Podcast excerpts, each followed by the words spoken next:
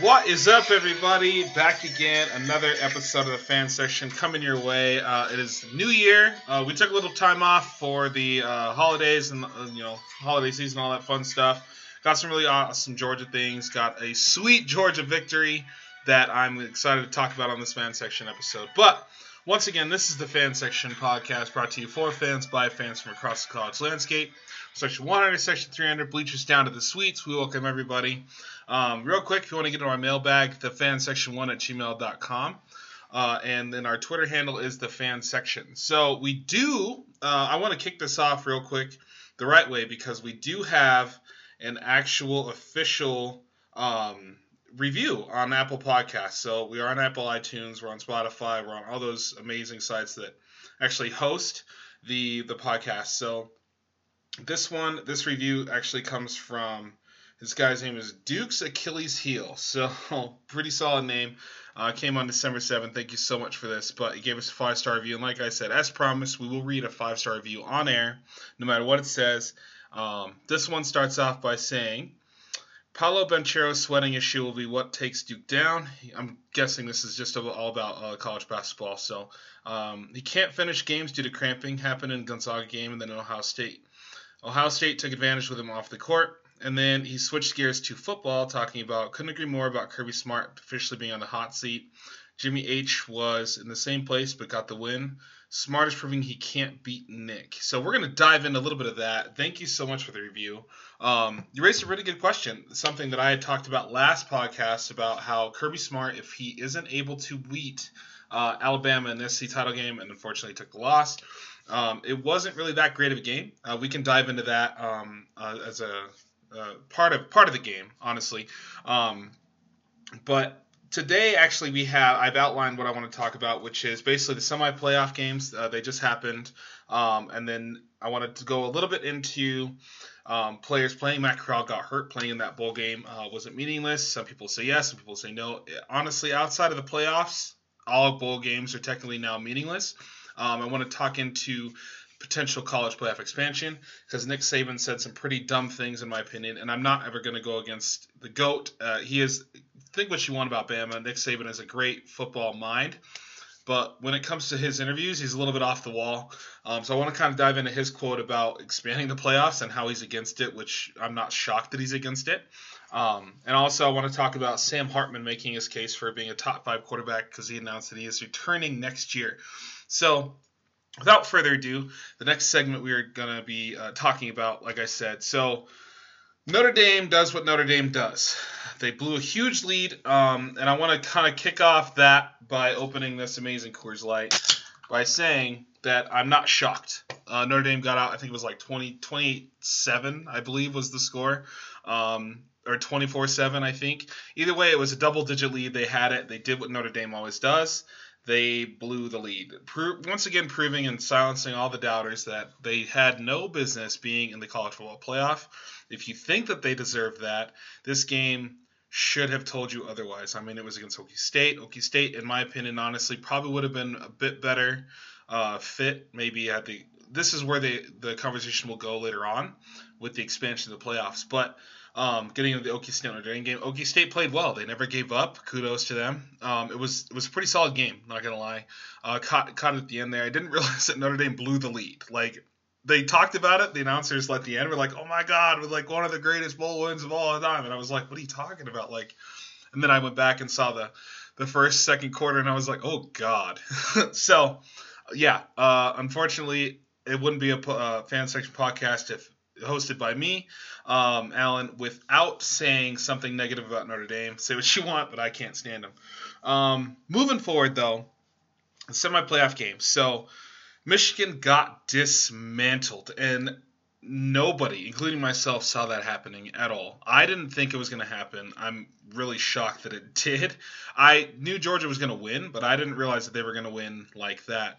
And I knew Georgia was going to win because all the last two weeks we heard was the rematch. And because Georgia took the loss, honestly, Michigan had no shot once the clock struck zero in the SEC title game. And I mean what I what I mean by that is when Georgia took that loss to Bama, knowing that they were still going to get into the playoff, they only had one thing on their mind, and that was Bama. Um, they didn't overlook. They knew Michigan was a step to get back to Bama.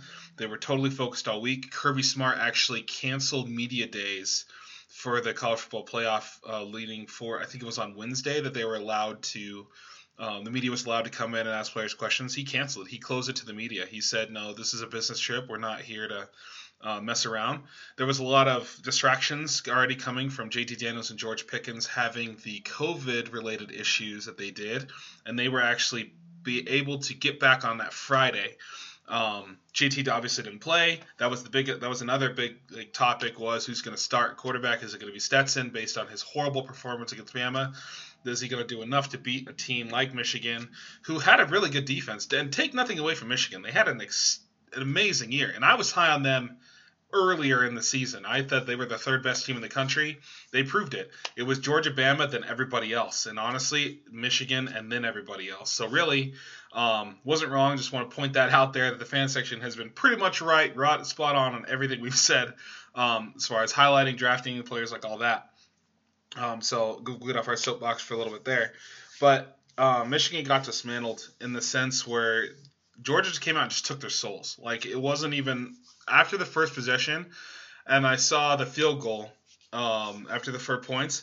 I went around the room because we hosted a Georgia party here, and I shook everybody's hand and said, "Good game," because I knew that the game was over. And everybody's like, "What are you talking about?" I was like, "No, this game's over. Like you don't understand. Georgia's here to play. Um, Michigan could have God on their on their side as quarterback, and it wouldn't have mattered. Like the way that Georgia came out and played, um, just it would they set the tone early. Jordan Davis was unblockable. Um, proved he was on a mission, I think, to prove the doubters wrong.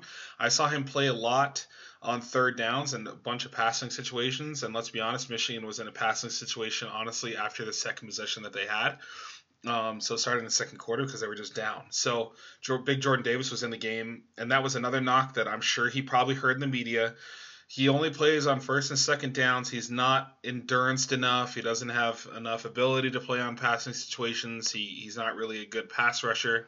And he's not an elite pass rusher, but I mean, you're still a dude that's 350 plus. Like, you can move the center and the guard. You can put pressure up the middle, and quarterbacks absolutely hate that. Like, seeing pressure up the middle is a quarterback's worst nightmare because that means the you don't have that pocket. The pocket's gone. It doesn't exist. So you have to you can't step up. You can't move left. You can't move right. Um, your checkdowns they don't you don't see them because you have a big defender in your face. So the fact that Jordan Davis was able to kind of take over that game from the front seven perspective, and the Kobe Dean, the Kobe Dean always does, puts everybody in the right spot. Um, but I wanted to highlight Aidan Hutchinson a little bit. I actually have I have him as the number one overall prospect on my draft board. Personally, I think he's the best college football player. Um, but he was owned by Salyer all night. He wasn't a factor at all. And Salyer's a sophomore. Like, let that kind of maybe Salyer's a name to kind of watch uh, in the next year's draft class, maybe the year after. If he has another you know year like he did this year, um, being a left tackle going up against Aidan and Aidan Hutchinson, like I said, is the number one overall prospect. Like he, he's, I think he's better than Kayvon Thibodeaux. Um, as far as his first step, it's lethal. His uh, his hand placement is always really in the right spot. He's just a force. If he wants to bull rush you, he's going to push you back. But Salyer had his way with him most of the night, um, and it wasn't because of crowd noise or anything like that. It was pretty, pretty. I would say about 60-40 Michigan, honestly, at the the the, the fans um, at the game there was a lot of a lot of yellow outside of the stadium, so I was kind of nervous uh, watching that game, like as they did the preview of it. But so crowd noise wasn't a factor at all, um, which was I think a credit to you know the Georgia fans and Michigan fans traveling. It's awesome if you went to the game. Definitely hit us up. Let us know how it was because um, it looked like it was an exciting game. And it was exciting until the kickoff, honestly. Like after that, it was kind of over. But um, Aidan Hutchinson didn't he didn't make a mark. And I, I said all week, um, if Georgia wants to stop Michigan, they need to stop Aidan Hutchinson on the first possession. They need to they need to set the tone to go right after him.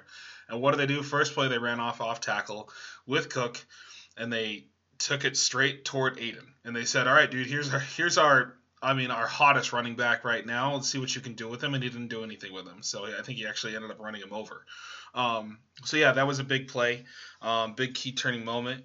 Um, the other things that I wanted to talk about was obviously the Georgia defense having all that time off and being able to prepare. It was kind of unfair in the sense where you're giving a team basically two bye weeks to prepare for Michigan. Everybody said that Cade McNamara was is this elite talent quarterback? I didn't see it. I haven't seen it all year. I just think he's a solid quarterback. I'm not saying he's bad. And none of these players are bad. I mean, they're in the college football playoff. That means you have a pretty solid team around you.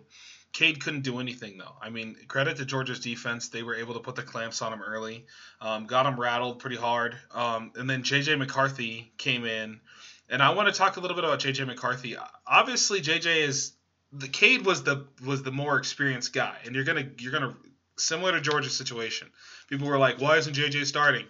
Georgia dismantled JJ too. I mean, it, the only touchdown JJ threw was because that they the Georgia had their subs in. I mean, JJ came in during the game and got owned. So it wasn't like it was totally JJ's game to lose. No, it wasn't that case at all.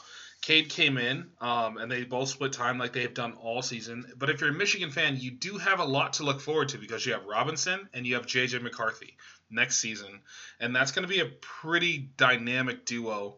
If you have any hopes of getting back to where you were, and like Jim Harbaugh said at the end, we're just getting started, and I truly believe that. If you're a Michigan fan, the light is still there. I mean, this isn't. You went up against a very good defense. You went up against honestly got all 11 players will be playing on Sundays, like for 11 different teams, honestly, because all of them could go 1 through 11. That's how good they are. So don't take this loss with anything other than a grain of salt. Like it was really just, unfortunately, they had lost to Bama the week before, and you had lost when that game happened. Um, but like I said, JJ McCarthy is a very very elite talent, and I'm excited. My fiance said a quote that she doesn't she doesn't like Tom Brady at all, and I don't I don't understand why. Um, but uh, she's kind of coming around on him, and she said, "Mark my words, JJ McCarthy is going to be the next Tom Brady." And I was like, "Whoa!" Like that's she just saw one throw, and I was like, mm, "Okay," you know what I mean? So I was like, "Perfect." And if you're a Michigan fan, that's what you want because Tom Brady is obviously the goat, um, and kids I've mentioned this on the podcast before. Kids are coming into college level more NFL prepared than they have ever in any phase of the gener- or era up to this point. So JJ McCarthy is a, definitely a highlight. And we able to throw that touchdown at the end. Yeah, it was against the, the Georgia subs, but that's a Georgia defense that likely is going to be next year. So that's good to know too. Um, moving forward, the offense for Georgia. Uh, big question mark around the quarterback situation. Can Stetson Bennett do what he actually did against Michigan? And the question was, you know, was a question mark. They didn't know if he could or couldn't. Um, I think he could. I mean, obviously he proved it. Um, I, am still not high on him. I think JT Daniels is the better talent at quarterback, but Stetson Bennett is still an SEC level starting caliber quarterback. You know what I mean? And he proved it against Michigan. Um, I wasn't one of the ones that was like so negative on him that like it had I didn't want to like I wanted him off the team. No, he's been a very capable backup. To me, he's a backup. JT Daniels is a starter. But the fact is, now he's taken over that mantle. He's definitely the starting quarterback of Georgia. There's no debate um, at all. So, yeah, having said all that uh, about the Georgia Michigan game, um, you know, real quick, just to, just to highlight, re-highlight what I was talking about. Georgia defense came to play. Georgia offense was unstoppable. Uh, Bennett had a lot of haters that he proved wrong. Um, and then Michigan, they're still. You, you had a wonderful season. Uh, sucks somebody had to lose that game, honestly. Um, but that game was lost when Georgia lost to Bama. Moving forward, though, we have the Bama versus Cincinnati game. I said earlier, I think Bama's gonna the closest Cincinnati will come will be 14 points, um, and that's a win for them. It'll be you know Bama by 14. Uh, it was more than that.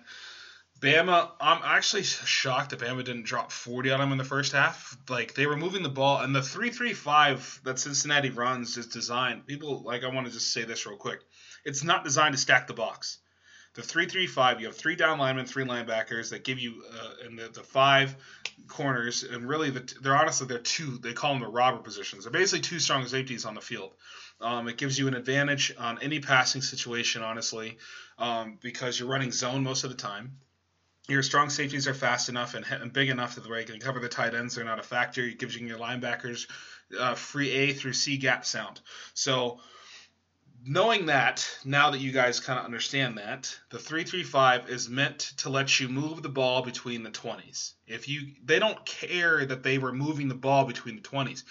Now what I found really interesting was when Bama got into the red zone, which is past the 20, they couldn't punch it in right away. They scored, yes, I know that. Bama still scored, but they struggled to score, meaning Bryce Young had to make some incredible throws and they stopped running the ball. Why? Because the the, red zone scheme, the 335, they were able to bring the they were able to actually technically stack the box with honestly 10 at that point because Bama did a lot of bunch formations, giving the advantage to the 335 defense, um, meaning that they had everybody kind of in that spot within eight yards off the ball, giving them a chance to read and react to the run play.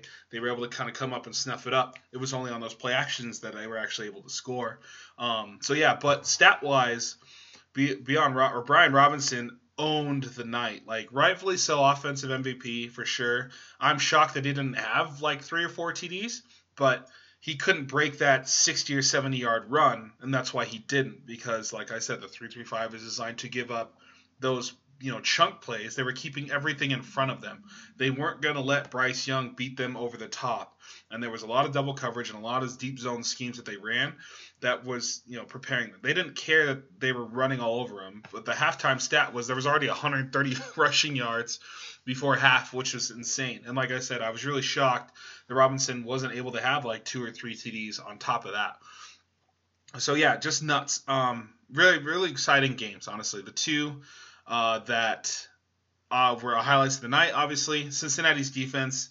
Don't make no mistake, they're still a pretty solid defense. I mean, they yeah they got rolled by Bama, but who hasn't been rolled by Bama? Even A and M got 50 dropped on them. You know what I mean? Like, so it wasn't like one of those things where the Bama defense or Bama offense isn't good. No, it's just the Cincinnati. I mean, it's Cincinnati defense. They were they weren't they don't have the players, you know, that that Bama or Georgia do and that's just based on recruiting. But this class that they have coming in next year, and the fact that they were able to make an appearance in the in the playoffs is amazing. I think um, it's it's kudos to the committee for understanding that they were the best team.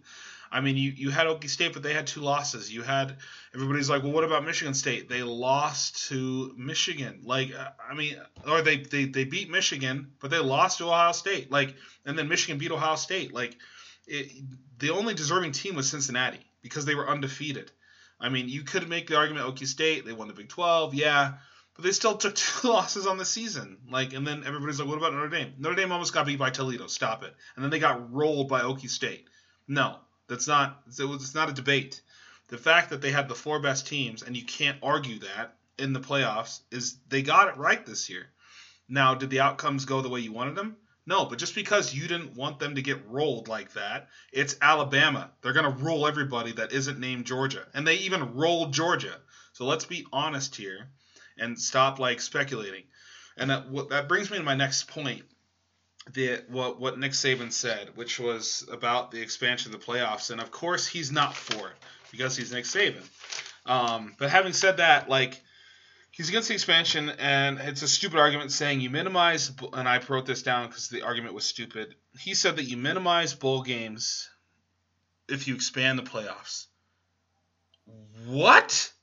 The bowl games are already minimized. They have been. If it's not the national title game, it doesn't fucking matter. That's why.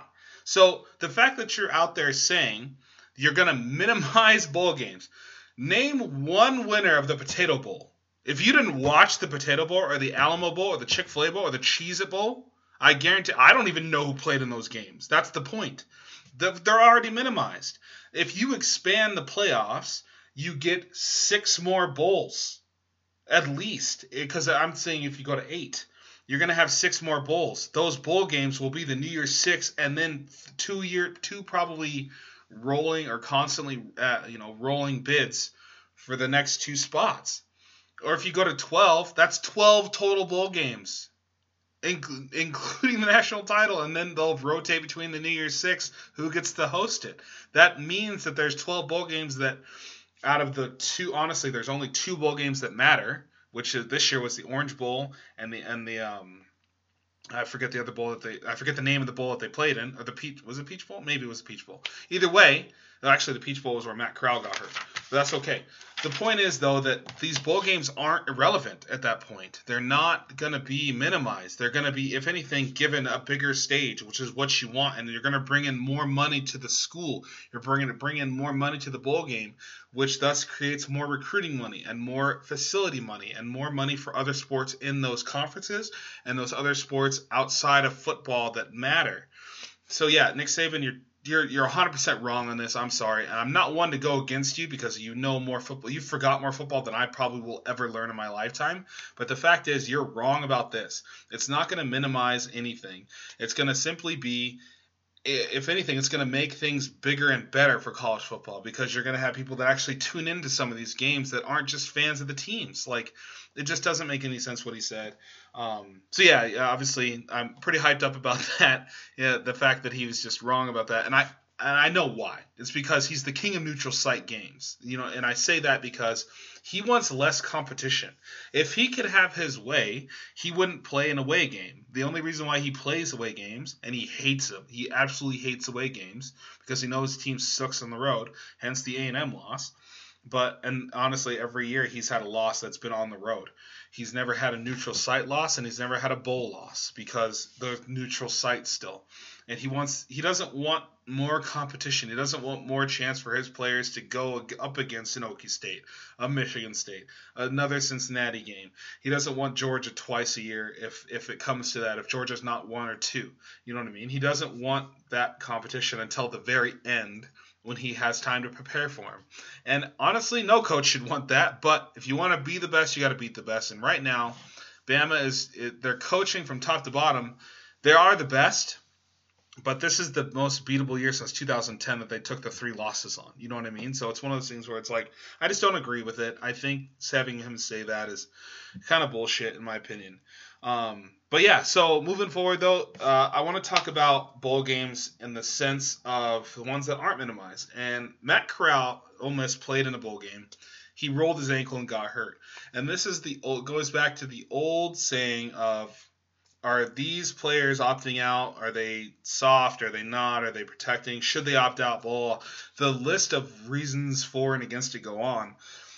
But I want to bring up a player before I bring up Matt Corral. It's a player named Jake Butt who actually went to Michigan. He was a tight end. He was a top five projected pick. He was the best tight end a lot of people have ever seen since Kyle Pitts. So that tells you how good he was. Tore his ACL in a meaningless. I think it was like the Alamo Bowl, Potato Bowl, or whatever. It was a meaningless UM Michigan bowl game because they had won like seven games that year. He lost. He was he went from a first round pick to an undrafted free agent. Got picked up by my Broncos tore his ACL again, and then the season after tore his other ACL. He's never been the same since. Is my point. So yes, I'm I'm all for these players opting out. I think that if they have, if they're for sure first round picks like Micah Parsons, who opted out the whole season last year because of COVID, and now he's tearing it up in the NFL, which is a good example saying that if you can sit out here and you're still athletic enough to dominate the NFL, I feel like it's okay to sit out one game and prepare for the draft because you're not only getting people don't realize what you're doing to prepare for the draft. You're still training. It's not like you're sitting on a couch chilling. You know what I mean? Like no, you're actually training. The thing is though, you're training with NFL or former NFL coaches. You're training with actual trainers that train NFL dudes. You're training with agents. You're tr- you're learning thing ins and outs. You're you're going to these uh, banquets. You're you're getting your name out there. You're doing a lot of um, you're getting your name out in the communities, which was where they need to be, and you're preparing for the next level. And if you opt out, you're just starting the process a little a month sooner than you would be if you would hit the Senior Bowl and all that fun stuff, which comes next month. So, like I said, I'm all for um, players opting out. I think it's a good thing. And going back to this, Matt Corral played in the bowl game. He got hurt and he missed the rest of the bowl game. Everybody thought it was a broken ankle. Had he broken his ankle, I guarantee you, because he's listed as the second best quarterback right now behind Kenny Pickett, he's no longer the second best quarterback. He's gonna go to the he's gonna go in the second or third round. Teams will not take a chance on a first round pick, especially a quarterback, if they're hurt. They do not want damaged goods because once you get to the NFL, it's a business. It doesn't not matter what your allegiances are, what your loyalty is. You are loyal to the, the logo, and that's it. The logo only cares about the logo. meaning the Giants only care about what's best for the Giants. If they find a player on the street that is better than Daniel Jones, they will play him, guaranteed, 100% every every day of the week. The fact that they haven't, though, is kind of crazy. But like I said, this isn't an NFL podcast. It's an NCAA college football podcast. And Matt Corral playing in the NCAA college football game could have costed him a first round pick and, and millions of dollars, and it might still. I mean, the fact that he rolled his ankle, he's gonna now he's got the image. Well, is he is he injury prone? And I guarantee you, a team's gonna before the draft process is out, Matt Corral's gonna have that label on him, and he's gonna be asked by a bunch of teams and interviews, and and people are gonna be like, "How's the ankle? How's the ankle? How's the ankle?" He could have easily avoided that had he not played. And I get it. He loves his team. He it's college. He, you want to play as long as humanly possible in college because it just means more. Um, but at the same time, man, if you have aspirations to go to the NFL and make you're you're playing college to get to the NFL. I, I think it was admirable, and I think a lot of teams are going to love that he has heart and he's a good leader, and that's going to help his draft stock. But his ankle might kill it. You know what I mean? So it's one of those catch twenty two things. Um, but yeah, I just I just I'm telling you right now, I just already already know the headlines are going to talk about his ankle. Um, and real quick before I want to get out of here though is the the fact that Sam Hartman has chosen to come back. I actually had him as the third rated uh, uh, prospect, quarterback prospect for my list. Um, back when I did the draft prospects, I talked a little bit about Sam Hartman and Kenny Pickett and Matt Corral. Uh, Sam Hartman made the decision to return back to Wake Forest for another year. Um, Wake Forest is actually uh, with Sam Hartman now projected to be uh, uh AC, in the play in the ACC championship game next season. Um, so keep an eye on him. I think if if he's able to do what he did this year, and I I, was, I can't talk enough about Sam Hartman. I love Sam Hartman. I think this kid uh, has all the tools you want. He's smart enough to do it. He went to Wake Forest for Christ's sake. Um, he's got a stronger arm than people are letting letting know. You know what I mean? Like if you ever just watch his mechanics and his footwork when he sets his feet and throws, he's got enough velocity on that ball to kind of go through a wall. It's insane. Um, but he's definitely coming back, and he's going to be. And I'm saying this now. He's going to be a top five quarterback in next year's draft. Um, you heard it here first. I can't talk enough about Sam Hartman just because I the wow factor is there for him. And if you haven't ever seen a Wake Forest game, go watch some highlights of Sam Hartman. Um, Wake Forest has actually tuned out some pretty solid quarterback prospects. I mean, from Jamie Newman didn't play, but he was getting some love, um, and now Sam Hartman. So. Um, like I said, just real quick, I want to give Sam Hartman some love, um, making a case for a top five quarterback for next season. Um, and then we covered a lot today, honestly. Like I went on a little rant about how Saban is wrong, uh, my traditional Notre Dame rant. Um, but yeah, it was one of the things where I just I just had to get a lot of that off my chest. Um, and I'm glad you guys could tune in for it. The semi playoff games were, were amazing. Um, but yeah, it's one of those things where it, it, was a good week. It really was. The fact that the college football playoffs came and went, um, it kind of sucks that they're over. I'm looking forward to the national title game, especially as a Georgia fan. Um, but yeah, so next episode we're going to dive into. I told you guys, I promised you guys I would do this, and I'm going to. The receivers for my draft prospect rankings are out. I've done the homework on them, I've done some research on them. I'm going to hit you guys that with the next episode. It'll be my wide receiver divas. All right. So thank you so much. This has been the Fan Section Podcast. My name is Allen, and I am out.